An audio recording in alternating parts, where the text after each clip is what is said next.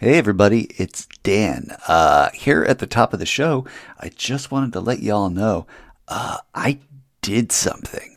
So, uh, for our Patreon, uh, I have launched a bonus podcast called Our Son Pete.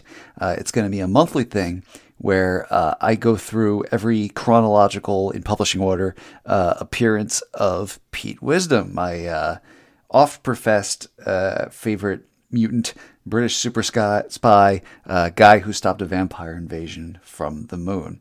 The first episode, uh, if you go to patreon.com slash WMQ Comics, is up there now to listen to. It is not behind the paywall. Uh, I wanted to give you guys a taste of what I'm looking at. Uh, future episodes, again, uh, will be monthly. They will be behind the paywall at the $3 a month tier. Uh, probably going to have some guests and a lot, a lot of fun. I uh, really hope that uh, you guys consider, you know, if you like what Matt and I have been doing uh, and you want to hear us make more stuff, consider supporting the show. Uh, you know, every little bit helps and we really appreciate it. But, uh, you know, for now, enjoy this uh, taste of me rambling about a character that not everybody likes, and, but being very enthusiastic about it. and then in the meantime, enjoy the rest of this week's uh, episode of WMQ&A. WMQ&A. Hello and welcome to WMQ&A, the podcast where two best friends talk about comics with the people who make them. I'm Dan Grote. And I'm Matt Laswitz. And this week's guest is the writer of IDW's Transformers Beast Wars, Ghostbusters, and the upcoming G.I. Joe Real American Hero, Saturday Morning Adventures, Eric Burnham. Welcome to the show, Eric. Hey guys, thanks for having me. So, uh, what are what are some of the first comics that you remember reading? Oh boy, um, I tell you, and I've told this story uh, before. It's out there on the internet, but the, the first one that really sticks into my head uh, when I was about five years old, uh, our house went up in smoke. We lost just about everything, and uh, you know, so we're over at my uh, my grandparents, and my grandpa gives me one of his one of his uh, stack of comics that he has for when the grandkids come over to read uh, and it's an Avengers annual. So, uh, you know, George Perez R, Jack Kirby cover. It was um, it was seven or eight. And Nuklo is on the cover. okay. anyway, that was that was the first possession that I had after losing literally everything. So um, that's the first one that comes to mind. The first one, the first comic that I bought with my own money was uh, several years later. It was a uh, Spectacular Spider-Man number one. It's, it was in the 130s or 140s. Uh, it was Captain America and the Tarantula knocking Spidey towards the uh, towards the reader, and it was I was just like, that's a cool cover. I need to know what's going on. um, and I mean, it just it snowballed from there. Uh, since we were going to be talking about comics that have a certain theme today, I thought we'd add a, another icebreaker in here. Um, okay. What cartoons were formative for you? Oh boy. Um, I mean, I had I had the TV on so much when I was a kid. We moved around a lot, so I mean, um, you know, the, the TV was just more convenient than I don't know going out and making friends. Uh, so I mean, my brother was a big fan of GI Joe, the toys. I mean, we both watched the cartoon, but the toys were his domain. I watched uh, and had the collection of uh, Transformers. I had uh, I had Masters of the Universe. Um, but I mean, honest to goodness, you know, wake up at uh, you know 5 a.m. on on Saturday and watch what was there, Mr. T and and Spider-Man and his amazing friends and by God, Kissyfur. If that was all that was on and I was awake, I would watch Kissyfur and the Snorks and the Smurfs and Looney Tunes and all that. And then after school, you know, real Ghostbusters, the Filmation Ghostbusters, and again, it, you know, Brave Star, Jem and the Holograms, that was in a block. I mean, you know, it was there. I was just going to sit and I was going to watch it and I just sucked it all in. So, I mean, um, tons of stuff and I, I really enjoyed it all. You know, that, that was the thing about our generation growing up is because cartoons were limited to, you know, certain blocks and certain channels, certain times. You really would just sort of be subject. So you would subject yourself to whatever. So if you were one of those kids who woke up at like 6 a.m. for no reason on a Saturday, mm-hmm. yeah, there probably were some, you know, there probably were some weird ass cartoons in your diet because they would just put them on at this time when, oh, nobody's going to be watching them anyway. yeah, no, they were, they were, or vintage reruns. Yeah, no, I, I just, you know, but I mean, I, I found, you know, so many of the things that I watched turned into work later, real Ghostbusters and Ninja Turtles and Transformers and GI Joe, and so I mean, um, I, I, I can point that out now to my parents. Well, look, see, look, look what I've done now with all the TV you let me watch. I was able to make a career of it. Thank you. Yeah, okay. Aren't you glad you didn't make me go outside and play? No. Still wish you'd done that. Uh, so uh, let's let's well, let's play a little internet game before we really get started here. So uh, you know, we, we you see these all the time online. You know, one gotta go uh, mm-hmm. Cobra Commander, Megatron, mm-hmm. Skeletor, Mumm-Ra. One's got to go. Which one are you yeeting into the sun? Oh, boy. You know, I, I liked all those shows. I like all those villains, but I think Mumm-Ra's got to be the one to go because my God, man, that he, I got nightmares from Mumm-Ra from that opening animation, man. So yeah, now he, he's going to go just if no other reason than I had, you know, second grade nightmares from Mumm-Ra. That's fair. That's Into the fair. sun. Yeah. but he's a cool villain, man. He'd be great in live action. I'd love to see that.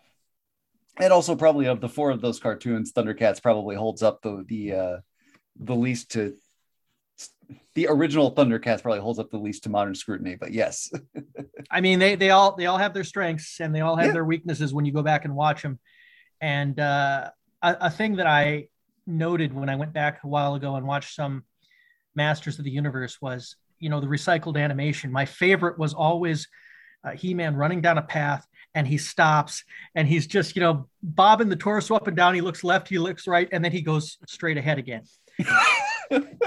I crack up every time I see that. And yet, I know that it was recycled. I know it was in a bunch of episodes, but if you asked me to point out which episode it was in, I could not find it to save my life but I know it happened. You know, going back and having rewatched bits and pieces of a lot of the the shows of the 80s in relatively recent years, mm-hmm. I gotta say, Real Ghostbusters probably holds up the best. Uh, it really did, and that was a whole lot of uh, you know uh, Joe Straczynski coming into it and goes, "Well, I'm going to make it as much like the movie, scary and funny, as I'm allowed to." it comes on in the afternoon. Let's let's see what we can get away with. And and gradually it became more uh, friendlier to to even younger audiences than it was. And I think that might have just been, you know, a victim of its own success and Straczynski moving on. But uh, but yeah, no, it, it held up uh, very well, and uh, it you know, I still enjoy watching it when I catch an episode pardon if you can't discuss this, but I figured we, we should probably get the licensing elephant in the room out of the way first. Uh, mm-hmm. It was just announced at the end of last week that IDW will be losing the G.I. Joe and Transformers licenses, both of which you're writing books for currently. Uh-huh. How long ago did you find out about this? And were you able to wrap up what you were working on plot wise? Mm-hmm. Uh, well, I, I did find out about it before the public. I can't say I can't say you know tons because you, mm-hmm. I I don't know specifically what they would prefer I not say. Sure, uh, but I did find out about it before uh, before the general public, and you know I mean I had GI Joe was was always a four issue thing whether IDW had had the license you know going forward or not. It was always going to be four issues, and then you know maybe it would be coming back at some point or maybe not. Uh, but that was always you know uh, a short mini series, and I mean that's done. That's that's fine. Uh, Beast Wars. Um, I uh, I was planning towards an end because each each arc was approved, you know, as we went. So again, whether whether um, IDW had kept the license or not, I wasn't sure if I was going to get another arc until they told me, okay, you know, start thinking of another one. And I mean, that's not entire you know that's not super uncommon for comics anyway you know to to go by the arc you know maybe you'll get maybe you'll guarantee six issues or 12 issues and then it's you know see how it goes from there so i was i was working on on ways to do an off ramp just in case that was where they told me to stop and um and so yeah, no, a, a bunch of stuff. Not everything. Not everything is going to be wrapped up. We're not going to get to do everything we wanted to do. And uh, since this is the last few issues that I'm working on now, Josh Burcham, the artist, he's like, I want to have this and this and this. See if you can work that in. Well, that's a lot of stuff to work in when I also have to, you know, close off as many subplots as I can and end this plot and end this plot. Uh, I have, well, now I have, uh, I'm, I was working on today. I've got 16 pages left. I'm not entirely sure. it, it'll wrap up. It won't wrap up as, as well necessarily as I wanted to, but that's just perfectionism talking. I mean, you know, somebody could pick up and go, okay, you know what, this is fine this is okay. I mean, it, it, it ended the stuff, you know, it closed, it answered the questions. It's all good. So hopefully that's what it'll come to. But I'm always going to go, I wish I would have done this. I wish I could have done this. I wish, you know, I could have fit this in or, or, you know, uh, that's, I mean, that's, that's every project though. That's the nature of, the beast. When, when, uh, when a project ends is you always think of stuff that you wish you could have got in or wish you could have done. But to get past the babbling, we're, we're getting as close to, to wrapping up as um, as we can. I mean, it's it's not. I mean, I, I, initially pitched, well, how about we we wrap it up in such a way, you know, maybe they break time, and so we can have everybody, you know, the Megatron is arrested, they go back to to Cybertron, and it's you know it's done. But on the other hand of the, the little sliding doors thing we're doing here, they're just getting back to the planet and it starts over so that, you know, both things are true. We get closure and and they get uh, they get to keep the Beast Wars raging. They said, no, don't do that. so that that didn't happen. But uh, you know, we're we're uh, we talked about the we talked about endings. We talked about what it would make uh, the most uh, sense and uh, the stuff we wanted to have closure on the most, and then the stuff that you know is less important to to deal with. And uh, I'm just going to try to get as much of those those uh, checks uh, boxes checked off. You know, uh, get as many things. But I mean, we we will have an ending. We we did get enough of a heads up that it's not going to be you know ending on a cliffhanger or anything like that. Um. So yeah, I mean, there will be there will be an ending. so, so to go back to one of my favorite 80s references, it won't be the end of Alf. no, it won't be the end of Alf. My goodness. Now I'm thinking of when they when they picked it back up for the uh for the movie Mm-hmm. Then they did the TV movie. And what I remember was I was walking past the TV. It was playing in another room. I, I, didn't even realize it was on. I was walking past and they had a don't ask, don't tell joke that I was not expecting from Alf. And I just, I was, I was drinking. I kind of did a little spit take as, as I said, Alf, whoa. um, and then I went about my business. But, um, but yeah, you know, just, just throwing, throwing uh, veiled innuendos at the, uh, at the government agents. I wasn't expecting. I should have probably expected that from Alf, but I didn't. We've all seen what Alf gets off gets off to when he doesn't think the cameras are on. So it's true. Yes. Ah. Whether it's you know off color or taking part in the evolutionary wars, Marvel annual crossovers. Oh my goodness, boy! It's been a while since I thought of those old themed crossovers. Those were those are always fun to look forward to when they when they had a nice cohesive story. I, I am so not a back issue uh, person, but like that that Alf Evolutionary War tie-in, I've decided if I ever stumble across that at a at a convention or mm-hmm. like on on a wall at a shop, I'm like, all right, that's gonna be that's gonna be my treat yourself because it's just so yeah. ridiculous that you know it belongs in a museum. I mean, I don't I don't do a whole lot of uh, specific back issue collecting. You know, go back and look for you know maybe I'll I go through and I look and if something jumps out yeah. Well, I'll grab it. A few years ago, I was uh, I was wandering uh, the San Diego Comic Con hall with um, with Chris Ryall and Scott Tipton. They were going on their their mm. back issue walk, and I, I, I didn't have anything to do at that uh, point in time of the day, so I followed along, and I found one of Atlas Comics Tiger Man number one, hmm. and the cover was just I mean the character had this this horrified you know stretched into some kind of face that only Jim Carrey could really make. And you know, they in the in the four, uh, the guy, the, the villain who is talking to the hero, he's got a gun tucked into his back pocket. In, I mean, just you know, barrel first into the back pocket. That looked weird. And he's saying, "Yeah, Tiger Man, I killed your sister. So what?" And it was just the most insane looking 1970s nonsense. I said, "I've got to buy this. I don't think I've ever read it, but I had to buy it just for that cover. oh, Atlas. I mean, the, the, the, 70s Atlas comics, if you ever come across any of them, they, they're insane in the best way.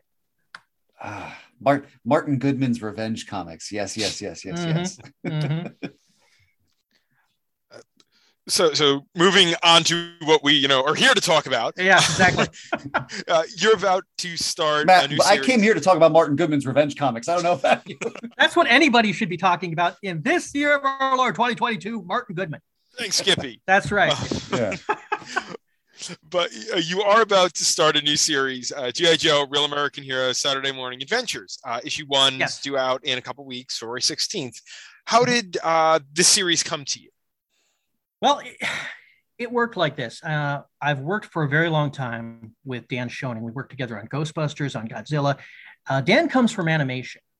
Uh, that was his first gig before he decided to move into comics. And Dan can perfectly mimic, as the folks who saw our, our Get Real, you know, crossover with the real Ghostbusters, he can just nail. If there's if there's reference, if there's turnarounds, if there is um, well, I mean, any, any, any, uh, oh, the word is uh, skipping me, uh, but uh, designs, yeah, you know, character designs. If he has access to the character designs, he can name it. And um, yeah, that that was that was really that was really it. They're like, you know, it'd be really cool if we could do. It would be like the GI Joe, the Sunbow thing. This actually came up three or four years ago, and maybe it could turn into Transformers versus GI Joe. You know, put the two together, or maybe it could turn into GI Joe and something else and then it you know it bounced around. Is it a crossover? Is it um, just focusing on the gi joe? Do we delve into a story and expand on that? Do we do something new? And uh, it, it, just it was all uh, predicated on dan being able to and luis delgado who does the coloring to just nail the look and make it look like we're uh, dropping you know cutting and pasting uh, animation cells onto the page uh, since they can do that, I mean, it was just like, well, we we got to do something with a cartoon here. That, I mean, that was it's it's as, it was as simple as that. It would look really cool if Dan drew it. Let's do it. And it took a while to get around to it because Dan, he's a busy guy. Speaking of, as you said, you and Dan have been working together for quite some time. How did you two originally come together as a creative team? Um, really, it was uh, we uh, IDW had decided to do a Ghostbusters ongoing. I put in the pitch because uh, Ghostbusters Infestation, the first thing that I worked on with Ghostbusters, was well received, and um, I worked on, on that with Kyle Hotz.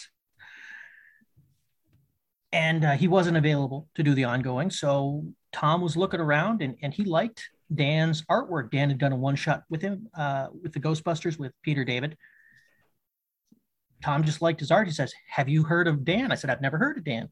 Don't know him.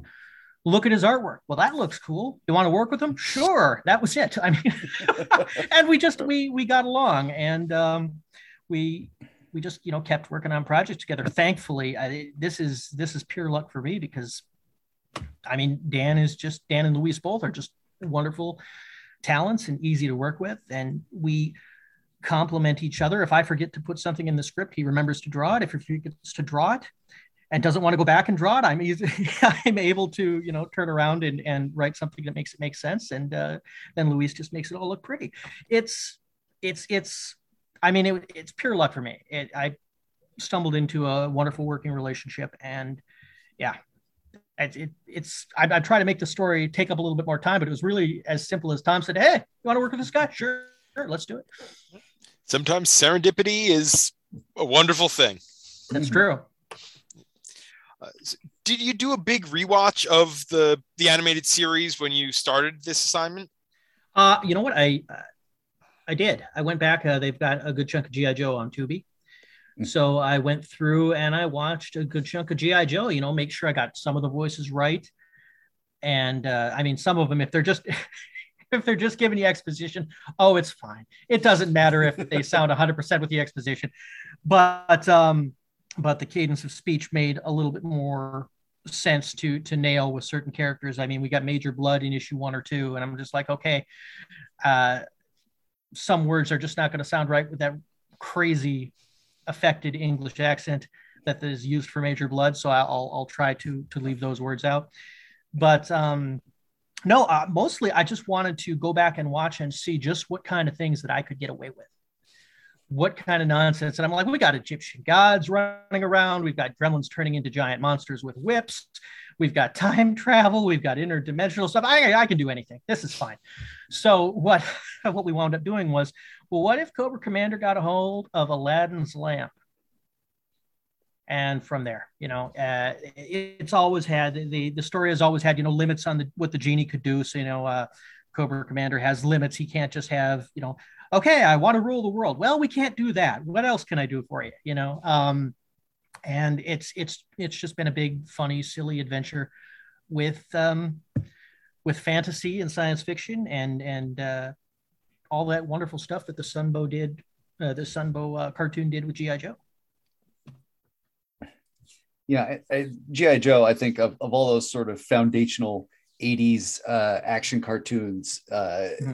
that was that was my favorite. That you know, uh, GI Joe the movie, the, the, you know the the '86 or whatever year it was, mm-hmm. like that was my first favorite movie, and I feel like you know really uh, a good proving ground for what would become you know the X-Men fandom that I get into in my like teens and later years because you know both are just this large casts of colorful characters in in you know bright color well i guess in the joe's case there's more you know khaki and olive and what have you but still mm-hmm. uh you know and also more pro wrestlers and nfl players that get inserted into, the, into the mix. And stallone you know.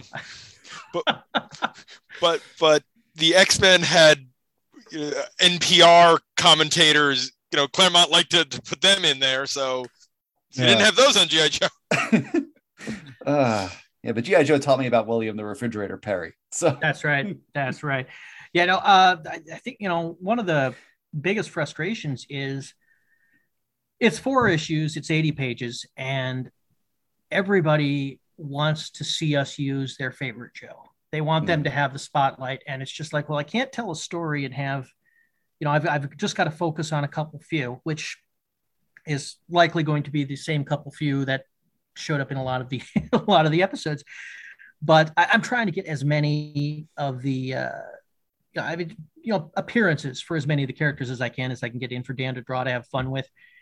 And um, one of the things that somebody somebody wrote in asked was, could you could you get in, you know, Steeler and Clutch and I'm like, oh yeah, you know, I should write those guys in, and then we get a we get a note back. Yeah, no, they're they're in another dimension. We can't use those. They're technically they're technically dead to the GI Joes by season two, and you're doing stuff with with the the bats.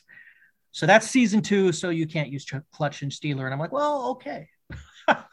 I didn't see that episode of the cartoon, so I didn't know that. So this guy's going to think that I'm I'm blowing him off about uh, using Clutch and Steeler. Sorry, fella, but uh, they're very serious about the continuity.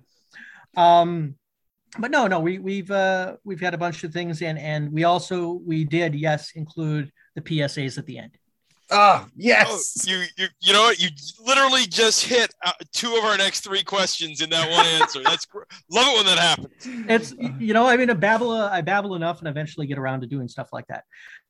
But yeah, no. Uh, so we we do have the PSAs, and those were strange to write. Um, you know, trying to come up with something that that worked was Corey on one level, but earnest on another, and we only had one page to do it, so it had to be it had to be brief, and uh, you know, we're, I, it was it was something you could have a, a wink and a smile uh, at the audience with. Um, so uh, yeah, no, I, I if, if, if I keep going, I'll just tell you what the PSAs are. So I, I won't do that. They, they, my editor might get a little irritated if I start telling you know specifics about the issue, but it is fun. And uh, I, oh, mainframe is the first one who shows up. I'll show you that. Okay. Okay. Yeah. Very cool. Yeah, no, you know, and and and comics, I, I love good back matter in comics, and so mm-hmm. you know, thinking about what I'd want in a GI Joe, well, there, I mean, there you go, the PSAs. yeah, I mean, that's, I mean, if you're doing the Sunbow Joe and you don't have those, something's wrong. It's got to be there, you know. you, you lose your uh, your educational funding from. Uh... Mm-hmm, that's right. Yeah. you have to, yeah, got a little bit. You know, we, you blew up people ten pages before. You can't give us a little, a little bit on the uh, on the PSA about the internet or something. We also told you not to run with scissors. That's right. it was it was all I could do. I, I knew that I couldn't do it, but I so wanted to uh, throw in a nod to the the uh, the the wonderful YouTube nonsense that was done, the pork chop sandwiches and the body massage, you know, the whole. Yes. I knew I wouldn't be allowed to. I knew that would I, that would get shut down hard, but I was so tempted mm-hmm. to just try and see if I could get it past him. But I knew I knew better. I knew better. I, I, and that helped me craft a memory here. I feel like Valiant, uh, shortly at you know during their sort of like twelve to eighteen return, did a bunch of those sort of like Joe esque PSAs, but with like their characters. Is that sounding familiar? You're saying it, and you're making me think of that they might have with Quantum and Woody as a I, I feel like Daniel Kibblesmith wrote some of them. Yeah, because I think they were like gag strips, you know, with Quantum and Woody as an, an introduction to the next volume of Quantum and Woody showing up as either ads or, you know, viral internet, uh-huh. Twitter promo stuff. Yeah. It's, with, they, with it's the goat. it, it's definitely something that's left a left a legacy uh, in and out of comics. Um, you know, talking about dealing with an unwieldy cast, only having four issues and having to sort of pick and choose, you know, for people who are worried about Steeler and Clutch and, and all their favorite Joes, of course, you know, there's there's nearly 300 issues of of uh, real American hero that they can pick from. Mm-hmm. Uh, with that in mind, you know, given you guys work at the same publisher, have you ever gotten to talk Joes with with uh, Lethal Larry Hama? Uh, you know what? I uh, I had I was at a convention and I had uh, dinner with Larry once, and, and GI Joe never came up. Oddly enough, because uh, and here's why: because Larry has a lot of stories to tell.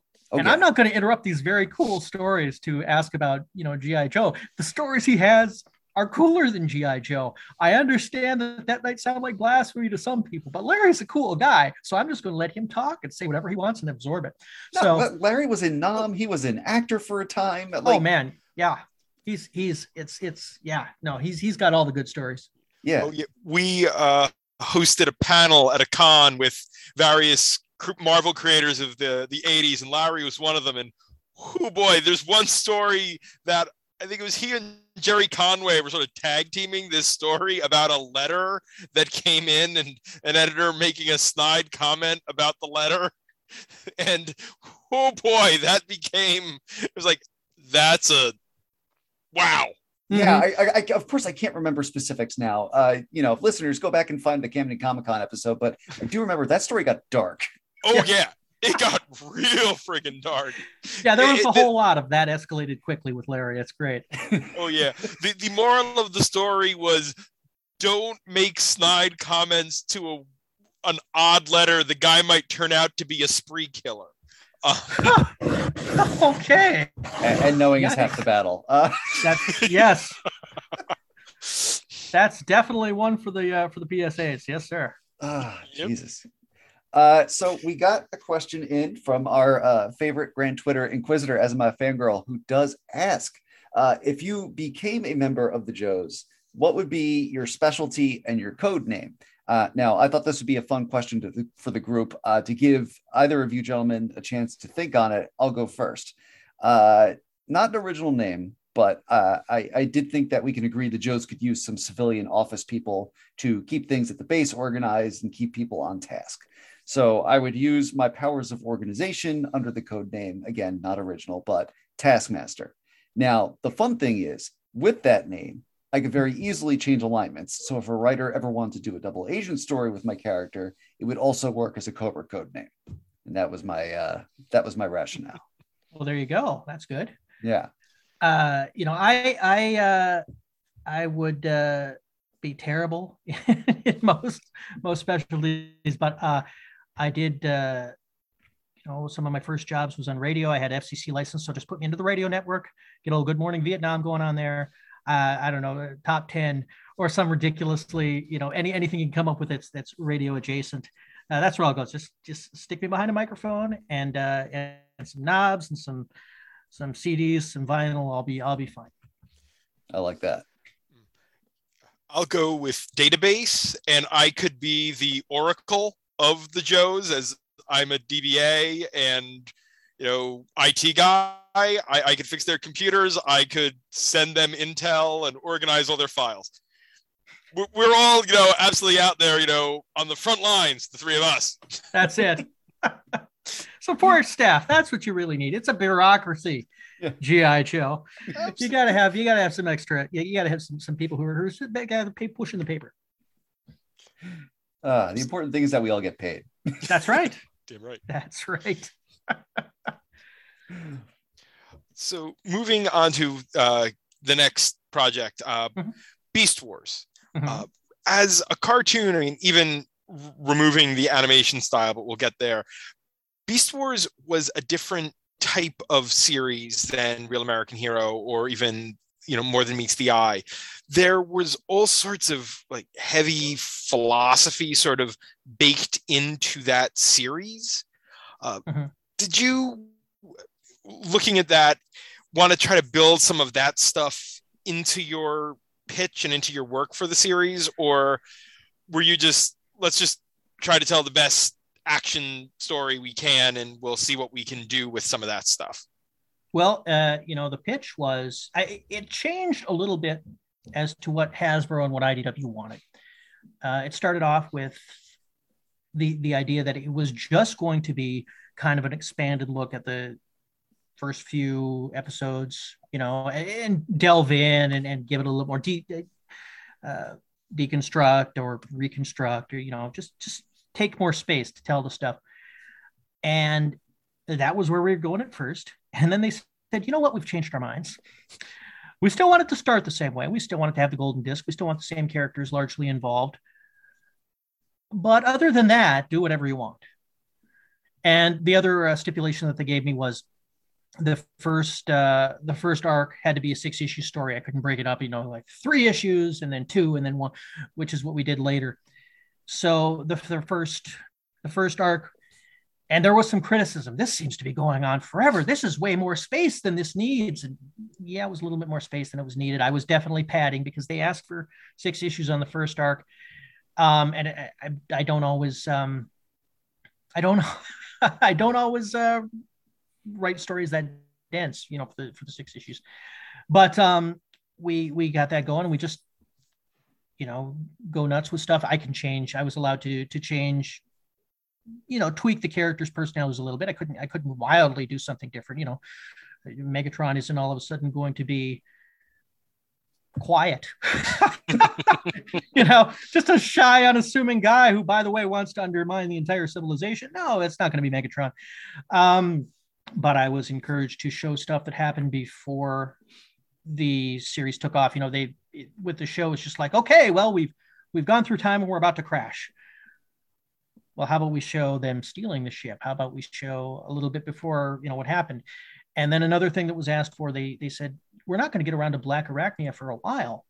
Um, at least issue seven would be the soonest that we would see her. So you know we we could we could use we could use some more uh, gals in the book so okay new characters that's cool let's let's do that and you know some so some some things that were, were asked for and and uh we we we baked it all up and and saw where it would go and yeah no um a lot of leeway they did ask for the specific things like i said and they were they were right there with you know when the scripts came in no don't do this uh, this you can do. In fact, push this further.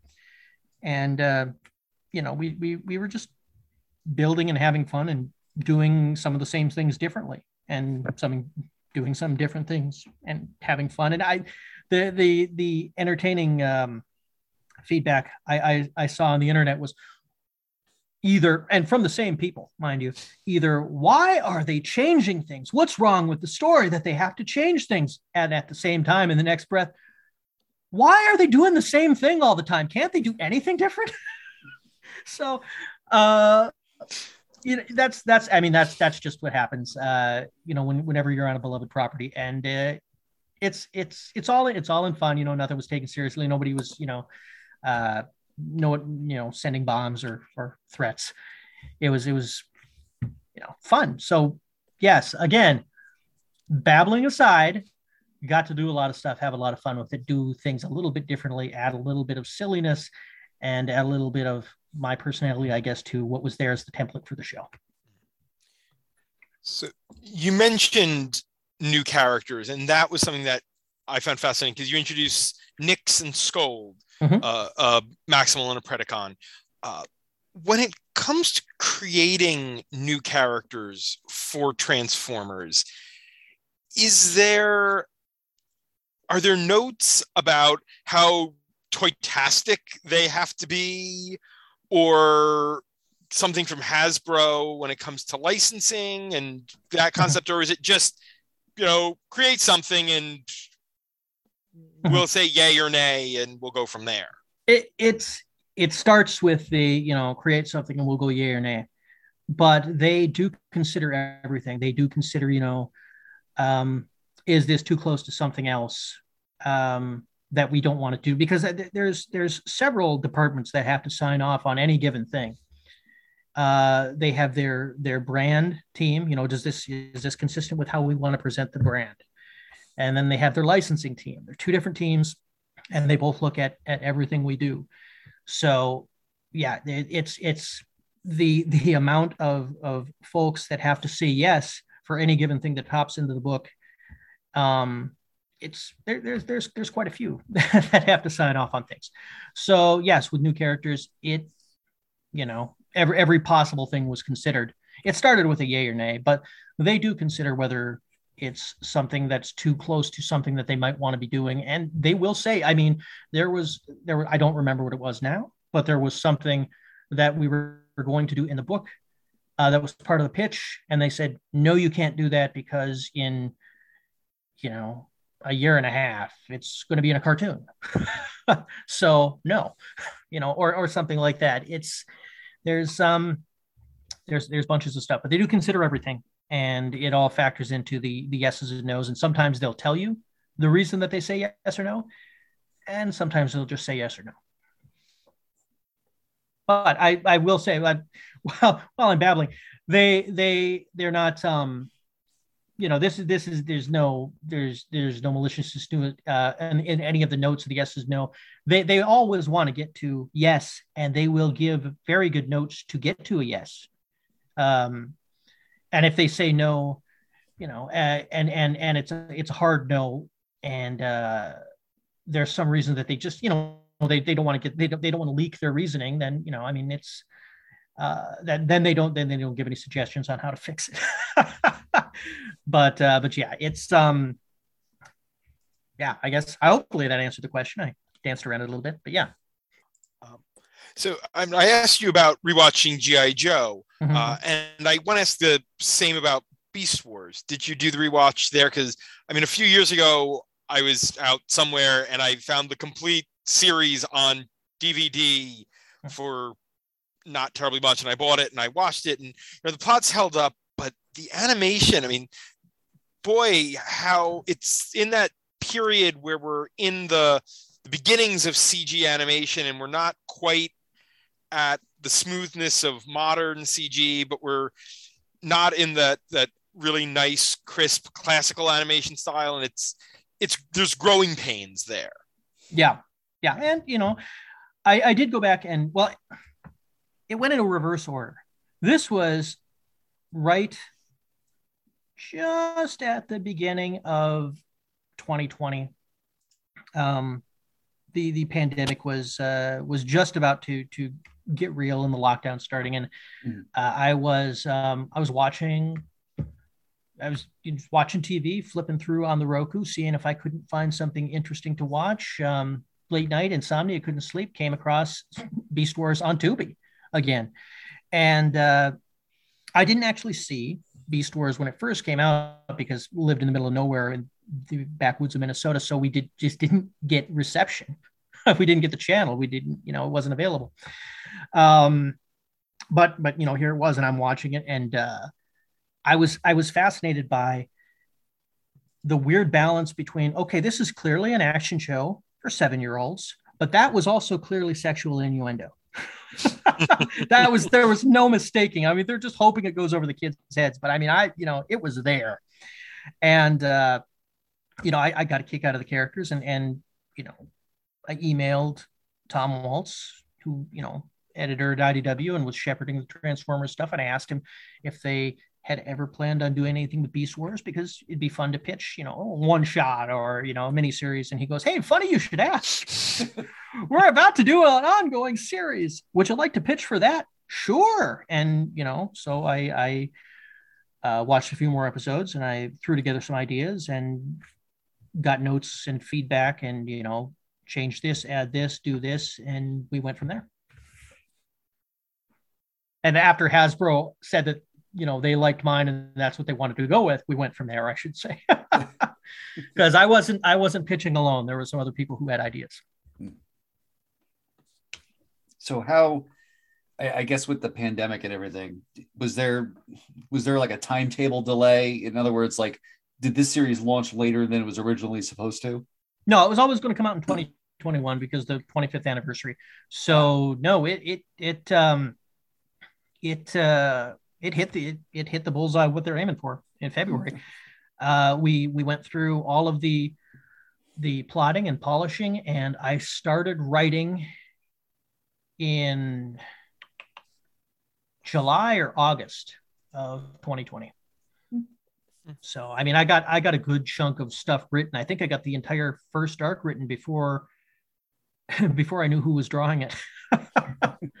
so yeah, which is not always ideal. You know, it's it's nicer when you can when you can tailor things. You know, oh, this guy draws uh, draws detailed, you know, smaller panels. Okay, well, you know, throw him nine panels and go in the grid and and, and pace it that way. This one likes to do huge panels with lots of action. Okay, so three panels on the page and pace it that way. And you know, when you don't know who you have, you just got to guess. you know, and and and and run through it and and try to write something that any artist can, you know, not not have too bad a time drawing. So when you finally got paired with with an artist, you know, how how do you how did that change? I guess your your your scripting process. Well, um, I mean, it just it just came down to seeing how Josh drew things and how he preferred to draw things, and um, what he what he added to a panel versus what he didn't.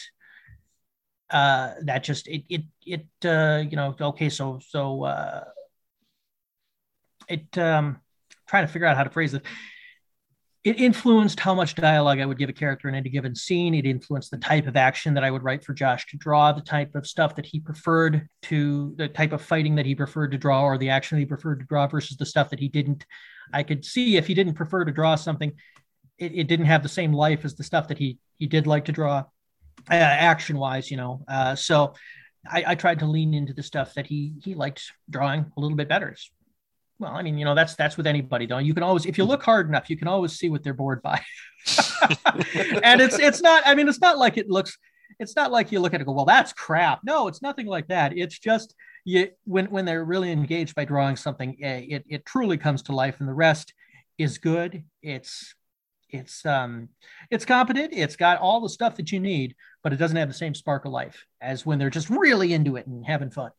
So I, josh do not stab me in the back of the head. It's not an insult. I'm totally complimenting you. You've made a you, you you've made a lot of beautiful pages. Can you say how many issues is the series going to wind up being now? Um the last issue I think I can say it. Uh, should be issue 17. So we talked we talked about this a, a, a, little, but you know, I, I was curious because you know we know how Star Wars fans are, and and again, you know, coming from X Men fans, we know the, how they are. And I was I was just curious with these sort of licensed properties that call back to to you know uh, toys and cartoons from decades ago. Mm-hmm. Does the fandom behave itself? Well, um, and this most... isn't Beast Wars specific because you no, no, a lot no, of these different types of properties mostly mostly they do. There's always you know i mean it's it's society. There's always going to be a little subsection of people who are going to be dicks just because they are. Mm-hmm. uh you know and and and that's just i mean that's that's society. There's always that small subsection. Uh for the most part you know it's it's always been uh, 99 98 99% perfectly reasonable people.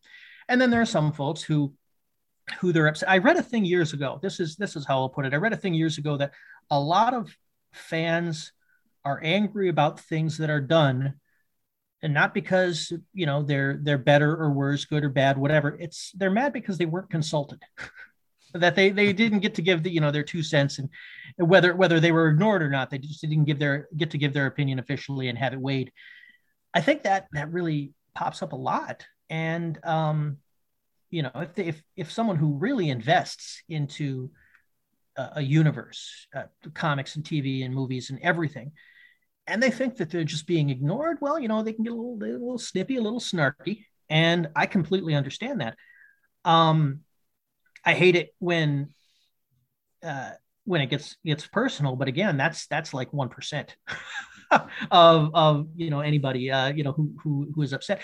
For the most part, it's it's been uh, people who uh, it, Beast Wars specific or Ghostbusters or anything else I've done. It's been people who've really enjoyed it.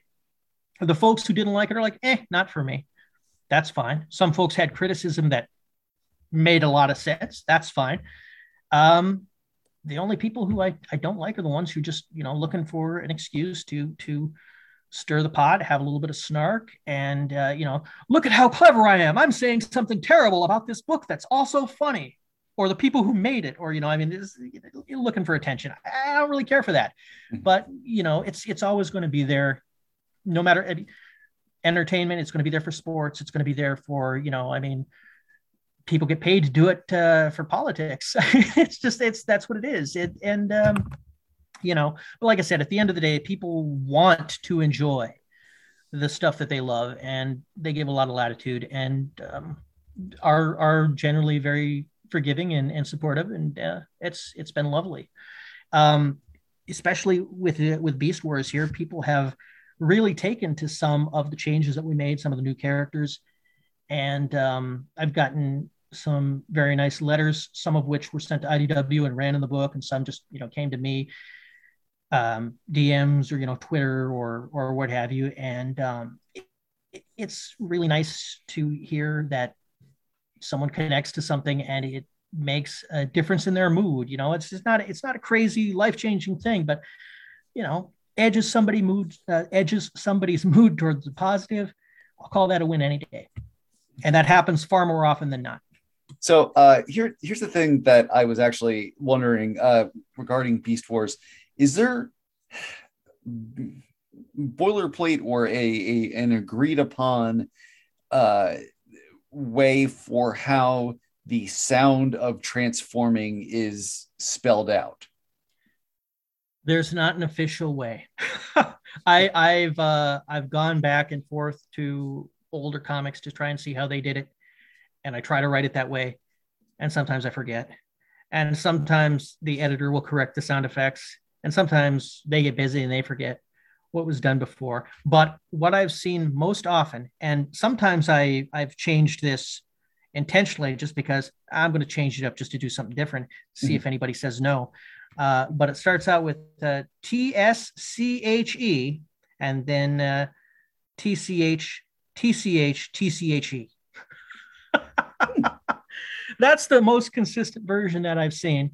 And um, again, sometimes I'll, I'll, I'll be in a hurry or just try to change things up for, for variance and, uh, you know, see if they tell me to change it back or see if they changed it or see if they're fine with it.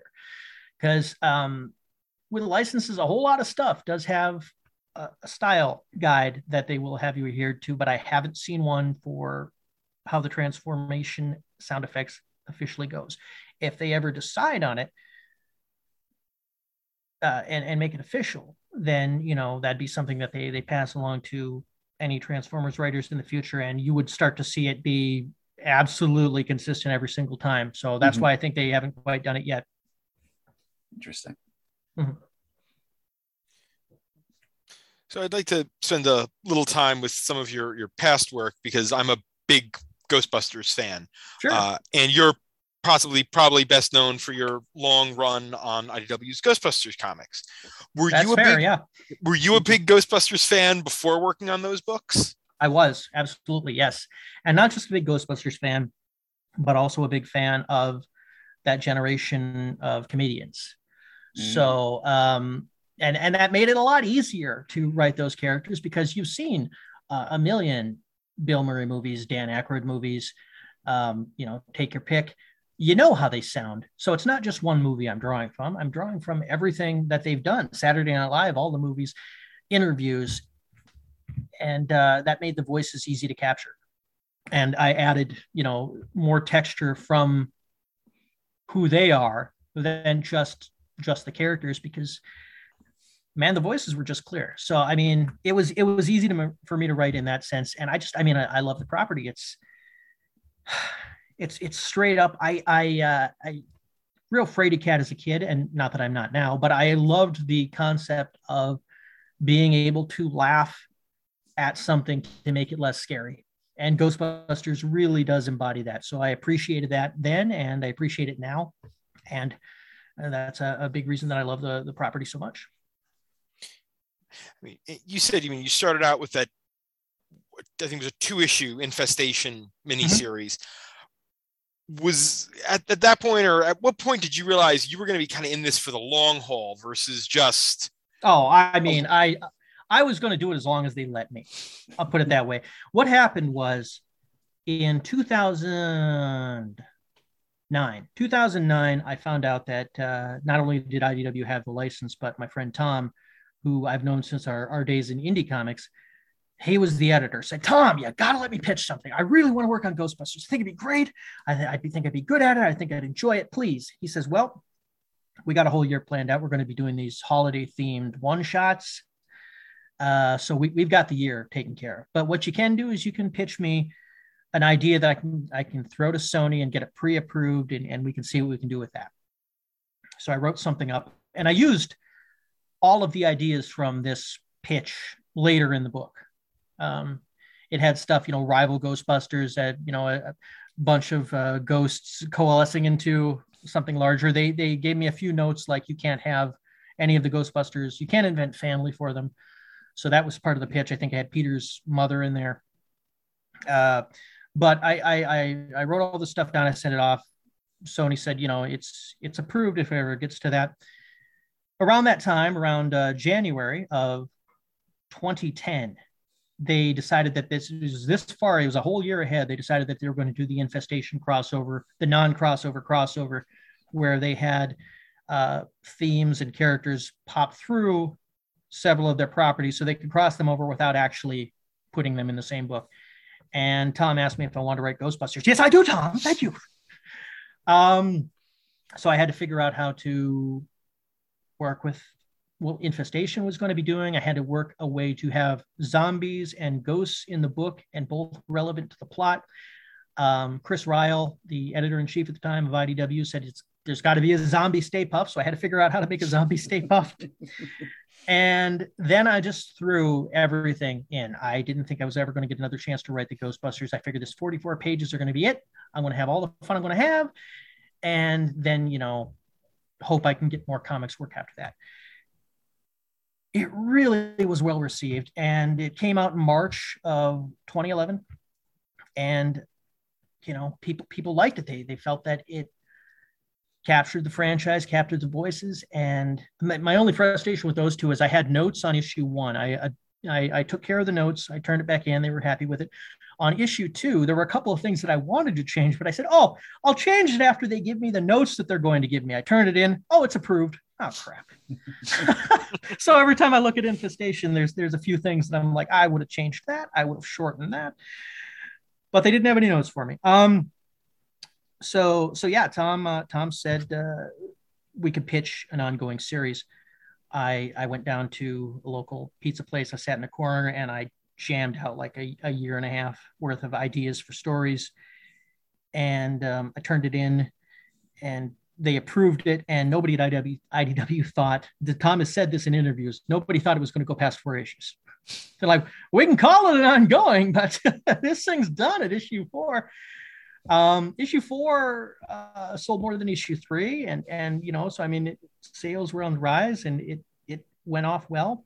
It I it helped, I think, that we launched in September of 2011, which was when DC's New 52 started, and everybody was coming to the comic shop mm.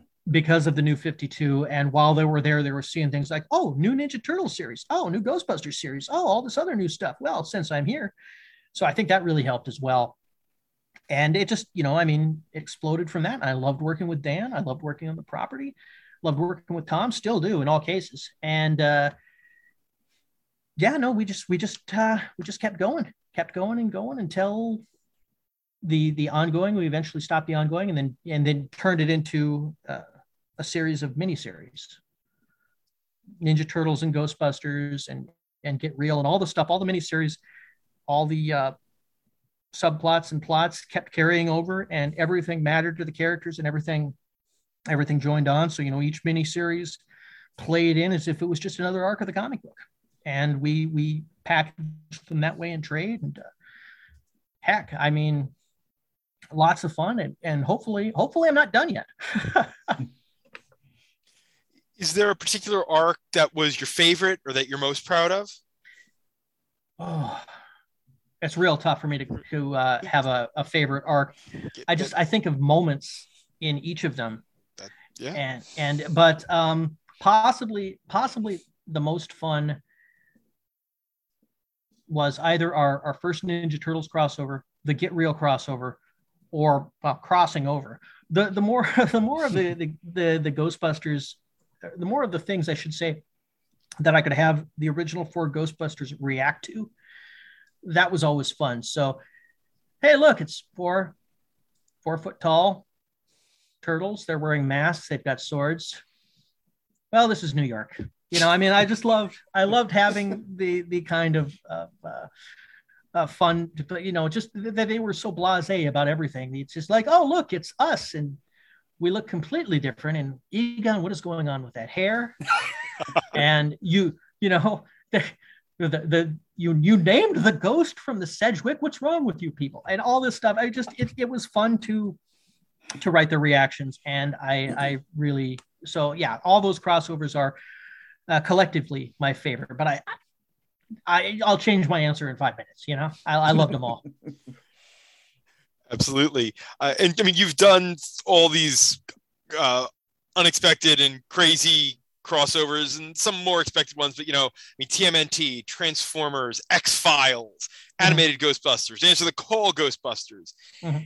If you had the ability to create a crossover with anything or anyone, regardless of license or whatever, do you have an ultimate crossover in mind? I, I personally would have this image of them going and investigating a case up in Punxsutawney and Venkman getting caught in a time loop. But mm-hmm.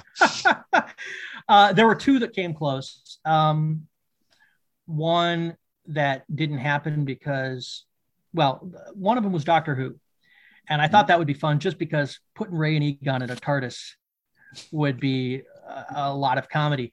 But the reason that didn't happen was they were only going to do one crossover a year with Doctor Who, and Doctor Who was crossing over with Star Trek. So, you know, I mean, obviously, uh, it makes all the more sense in the world, and it's going to be a bigger book if you cross over Doctor Who and and you know Captain Picard versus Doctor Who and Doctor Venkman. So I understood that, and uh, it it uh, it just didn't didn't happen before IDW let the license go on Doctor Who. The other one that we we put feelers out about, and this was a joke that Tom made that I said, well, now that you made this joke, I can't not think of it. And I'm coming up with ideas. And they're like, the ideas were good. And we're like, okay, let's let's reach out to Marvel. And Marvel said, no, we're not going to cross over the Fantastic Four and the Ghostbusters. Because I just kept thinking, Doom and Vigo would make a really fun team. and and you know, as a Winston would would get along with with Ben Grimm, and Peter would hate Johnny, and it would just be all kinds of fun. And I could I can just see so many ways for the it's it's all. I mean, you know, the stuff that you throw against them is you know that's that's that's there that's fine to say but you just you know the personalities and uh, what what their what their you know the reaction to that stuff is is where all the fun of the book is so it, it would be I, I like I plus you know I like teaming them up with with stuff that is so New York centric. So any of the classic Marvel characters would be a hoot just because it's you know it's it's it's a New York it's a New York brand. So that's why they work so well with the Ninja Turtles. Absolutely. Um, now, uh, you know, in prep uh, for the interviews, you know, I always do a little light, you know, internet, Twitter stalking. Um, mm-hmm. On Friday, I was looking. Um, you had something about a book of cartoons you did called Downside. Uh, mm-hmm. What's that? Well, um, it's it's uh, downside is uh, I mean a, a name that I, I, stuck on the random cartoons I do and put on the internet. And, and they're currently currently doing them a couple times a week on Patreon. I figured, okay, well let's do something else with them. I've got them going up on Instagram. I've got them going up on Twitter, so people can see them for free. But um, I was just looking for a, a, project when I didn't have anything else to do, no deadline. So I'm like, okay, well maybe I'll I'll put these together as a book. I don't have enough time to do a Kickstarter and a fulfillment but I saw that Amazon has got print on demand. So let's see how this looks. And it looks it looks okay. Some of them are beautiful, crisp blacks, wonderful. Some of them are, you know, it looks like the toner's gone a little little light, and there are some lines in there. And I hate that I don't know which kind someone is going to get with the print on demand. But it's also on Kindle, and those look beautiful. But they're just it's it's just a bunch of weird cartoons. Some of it is pop culture. I don't put all the the pop culture stuff in the book. Uh, there's more that are in the uh, you know the online stuff then I then I allowed myself to put in the book. And I mean, parody laws and everything, I probably could have put it in the book, but I'm just better safe than sorry. Mm. I, I, can't. I mean, uh, uh, one of the ones that I didn't put in there was um, I have uh, Steven Tyler of Aerosmith in the butter aisle talking about sweet emulsion. And then he's he's he's he's kicked out of the grocery store because, sir, you know, we, we can't we can't have you doing this. And I decided, okay, I'm gonna I'm gonna leave that one out. I'm gonna put keep it on the internet, but I'm gonna leave it out of the book. Um, and then I, another one that I that I left in the book, but I altered was was a Star Wars pun. And it's got a Han Solo looking fella. He's he's at a uh, he's at a pole. You know, it's a firing squad. And I, I took out uh, in panel two there was he was you could see the stormtroopers.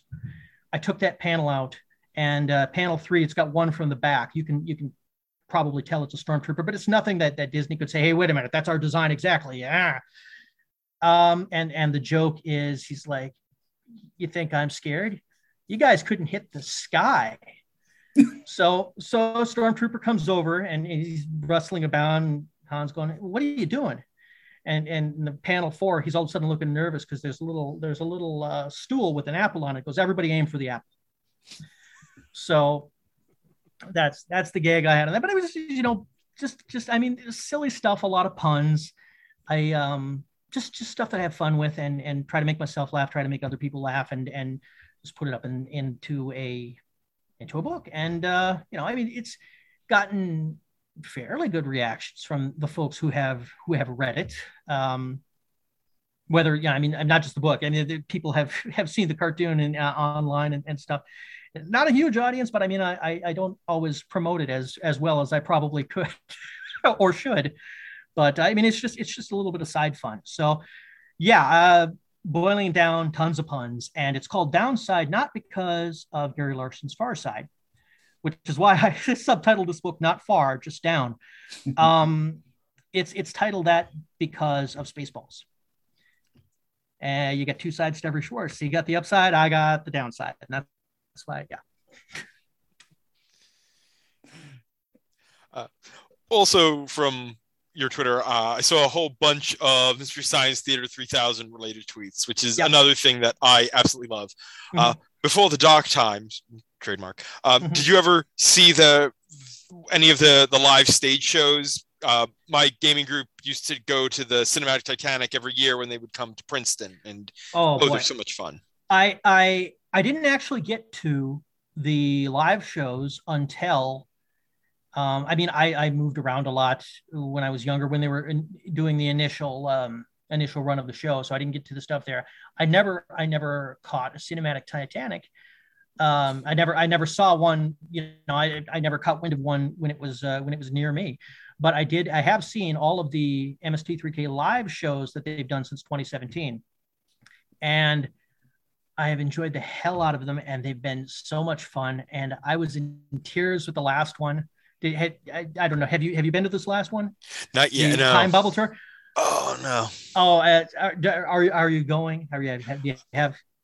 No, do you have not- the availability to go as has passer. Okay, Yeah. they did. Um, they did a movie, uh, Roland Emmerich movie, German movie, um, from the '80s, and it is so.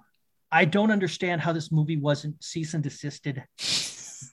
At one point, Darth Vader shows up, lightsaber and all. It's like a bad dream for the kids. And I'm like, the audience is just the gas that they were dead silent and they gasped and then they all laughed at once because nobody could believe that they were seeing what they saw. Um, just actual, you know, Darth Vader. And it was, it's a terrible movie, but it was a perfect Mystery Science Theater movie. I love the show. I love that it was born in Minnesota. And um, I, I, I love the sense of humor. And it's, it's, it's, a few years ago, I came real close to, to I, I pitched on the comic and uh, IDW decided ultimately not to, not to do the comic.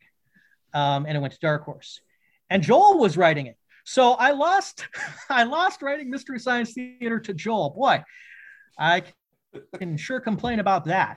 But um, no, I'm, I'm a huge fan, and, and I would really love to one day get a chance to write in some capacity for live show or one of the episodes or something. Uh, that is that is like pie in the sky dreaming. Uh, they don't need me. They have plenty of very funny people. Uh, but um, you know that that's that's kind of like you know bucket list thing that I would love to do. Love Mystery Science Theater and and love all of the hosts they've had. The uh, the new one, Emily, was was very good with this last tour. It, this isn't might be another asking you know to pick your favorite child, but do you have a favorite movie favorite ep they've they've riffed? Oh boy, yeah, no, this is this is another one. Uh, again, yeah, no, you ask me in ten minutes and I'll come up with something different. but um, you know, some of the ones that come to mind, the giant Gila monster, just just for you know get that leg up. Um, the uh, oh god, um, hobgoblins, you know, again, it, it just uh, and then and then oh the um, a couple of the ones that they did on live tour. Actually, this this last one was one of the funniest was one of the funniest ones that they've ever done. Uh, I I was in tears at one point. I was gasping for breath. Um, I mean, they had they had a bit. It was just a it was a stupid joke. It was the silliest joke, but it got me so hard that the back of my head was hurting, and it was just a little Donald Duck figuring come at the camera, and they yelled duck. And I can't believe I didn't see the joke coming. It was right there, and um, and and they got me hard. But I mean, yeah, no, I've I give me five minutes, I'll come, I'll come up with something else. You know, there's there's so many references to things that I'm familiar with because they made a lot of jokes about Minnesota. So it's going to go over a lot of people's head. But when they're talking about, you know, skydivers, I think was they're talking about the Eel Pout Festival in Walker. Wow, man, uh, it's that's just. I've been to the Eel Pout Festival. I grew up 40 miles away from the Eel Pout Festival, and nobody in the rest of the country is going to know what in the hell that is. but uh, but yeah, no. So um, oh, Miles O'Keefe. There we go. That's that's anything with Miles O'Keefe. Let's let's just go with that. there you go. Yeah, now I'm just going through some of my favorites in my head, and it's like can't can't Yeah. stop. No, yeah, If I start, I'll just keep going, and I'll just start laughing, and it's like that. that That- there goes the, the show yeah. completely That's off the rails. that's that's exactly. I mean, that's what it does. That's what it's there for. It's you know to make everybody feel better. Oh yeah, no, we as I said, I, I go with we. I went with my gaming group, and a couple of years ago for Christmas, uh, you know, often at the end of the night, if you know we're about to start a big D and D, you know, battle, it's like we don't have enough time to do this. We'll play a quick game of some kind at the end of the night because we don't want to break up, and Cards Against Humanity often comes out, and I made I got a bunch of blank cards, and we made a bunch of like custom inside jokes of Mhm. our gaming group cards to get mixed into the big Cards Against Humanity. Nice. And one of the the running jokes from one of the shows we saw, which was War of the Insects, was there's this one moment with this guy he's running running through the desert and gets shot and there he died doing what he loved, shooting wildly into the air and shouting about genocide. oh, that, that that is oh. a card. It's, it's oh god, it's Oh, so good. that's perfect. Yeah, no, I uh, I like that. I, I there needs to there needs to be this this type of uh, Mystery Science Theater board game put together. That's that's what needs to happen next. That's what they need to work on. Yeah. Oh, they, they, throw that up on Kickstarter. It'd be funded in two minutes. Oh yeah, yeah. It, it, it'd be done. It'd be done immediately. Now I it just you know somebody somebody tell me it's happening and I'll I'll go wait in line. Absolutely. Uh, you know, you could just very easily. All you need to do is I don't know if you guys remember seen it like when DVD board games were big. You Mhm. just spin that with MST3K and it's there. Oh yeah, yeah. You know, it's if if if people uh, if if if if the young people would would get back into the physical media, absolutely, that'd be the Yeah. first thing. but um, no, I I it's I I'd love I'd love to see uh that that come up. Of course, then I wouldn't be able to play it because I, I don't I don't tend to have a lot of uh uh, folks who have time around me to play video uh, video games to play board games. So i'd have to i'd have to just sit there and, and and play the game myself which which is not quite as much fun but uh, you know that's that's what happened. I mean that's that's just like me watching a movie at that point uh you know sitting there uh, saying silly things to the screen. That's you know i mean that's what i'm doing anyway So you know, we're, we're, we're, we're, we're getting on to the wrap up, but uh, just one fun observation that I just wanted to call out to. Uh, you did a story for Wave Blue World's All We Ever Wanted anthology uh, Oh, yeah. with oh, friend of the show, Anthony Marques. Anthony's been on the show more than anybody else, pretty much. oh wow He's he's a Three or four peater. Yeah, yeah. And uh, Anthony, the comic shop that Anthony owns now, I worked at it for 15 years Oh. under the original owner. So Mhm. Anthony and I go way back. And I oh yeah like, yeah oh, that was just it was just I saw that I was like, oh, I, I'd I've read the anthology. It was like that just I hadn't occurred to me until I was looking. It was like, oh right, Mhm. that's great. Yeah, no, that's I I I uh, I had a lot of fun doing that. The only the only catch was it was going to be an eight page story, and then they said, "Hey, could you do it as six? I could.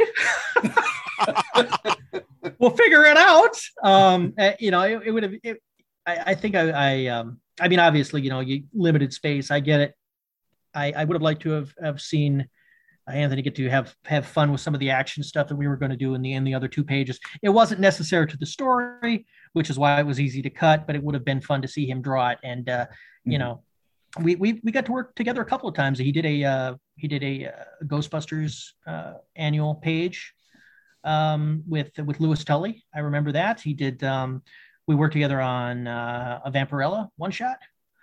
Um, that was a lot of fun. And now, I mean, he's just off running the Kubert School and Yeah. his comic Yeah. shop. So I mean, he doesn't have any more time for me.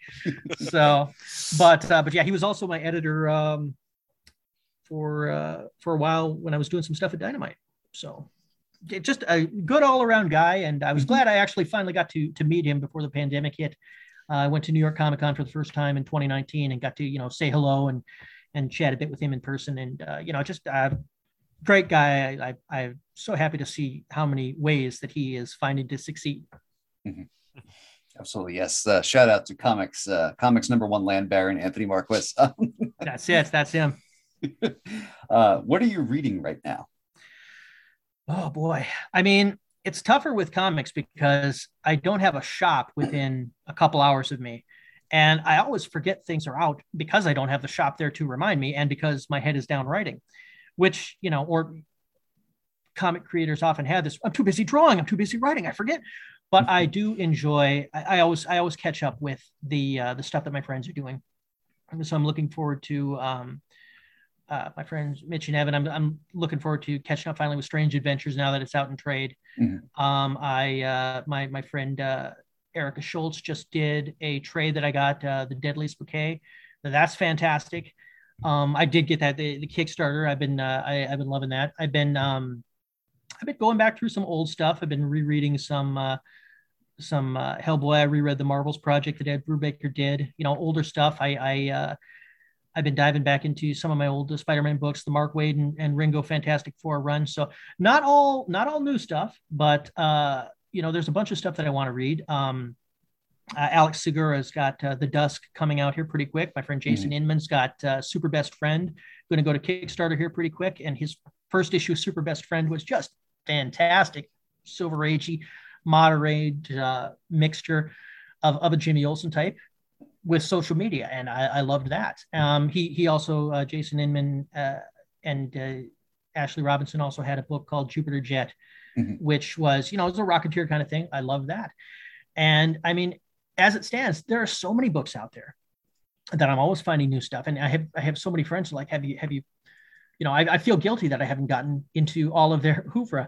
Uh, the most, uh, I also, oh gosh, um, Alex de Campi and Erica Henderson. I read um, uh, Dracula Mother.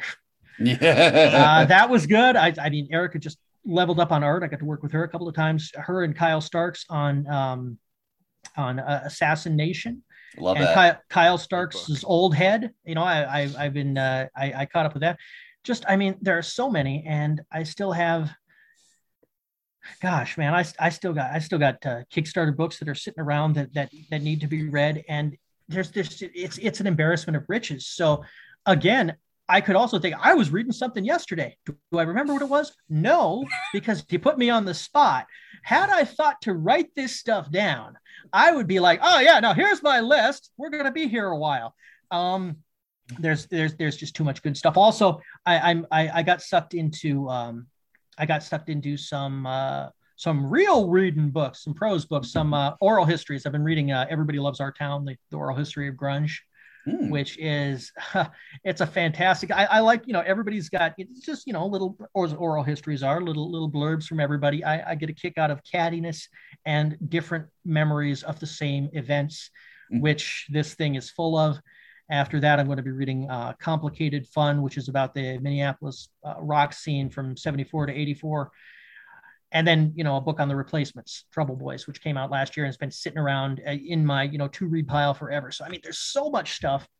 Oh, and Alex Segura, I got an advanced copy of his uh, his uh, murder mystery set in the in the comics industry in the 70s. Mm-hmm.